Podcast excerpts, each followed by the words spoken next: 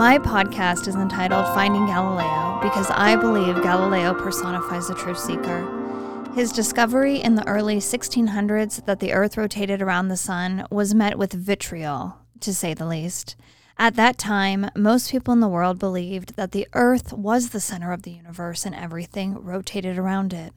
However, Galileo discovered this was not accurate. He was met with extreme criticism from not only the scientific community, but from the church, which claimed that certain Bible passages backed up the claim that the Earth was the center of the universe. He was then instructed by the Pope to abandon his philosophies, but he did not. Consequently, he was put under house arrest for the remainder of his life. Now, at any point, he could have came out and renounced his discovery, but he did not do that. He stood fast and stood by the truth.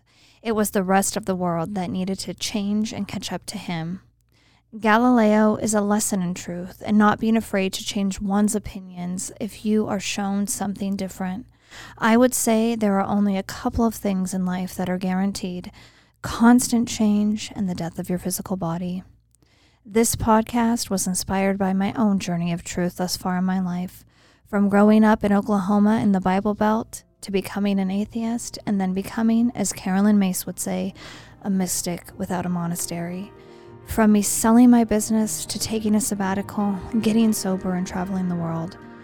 I would have had to change and drop old ideas of myself over and over and over again.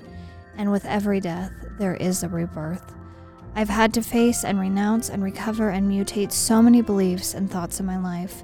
Discovering things I thought were true could no longer hold up, and ideas I would never put credence in are some of the things I live by today. But the point is the journey, not the destination. There is no arrival. And with the seeking and each step closer to truth, I believe we become closer to ourselves and to the universe.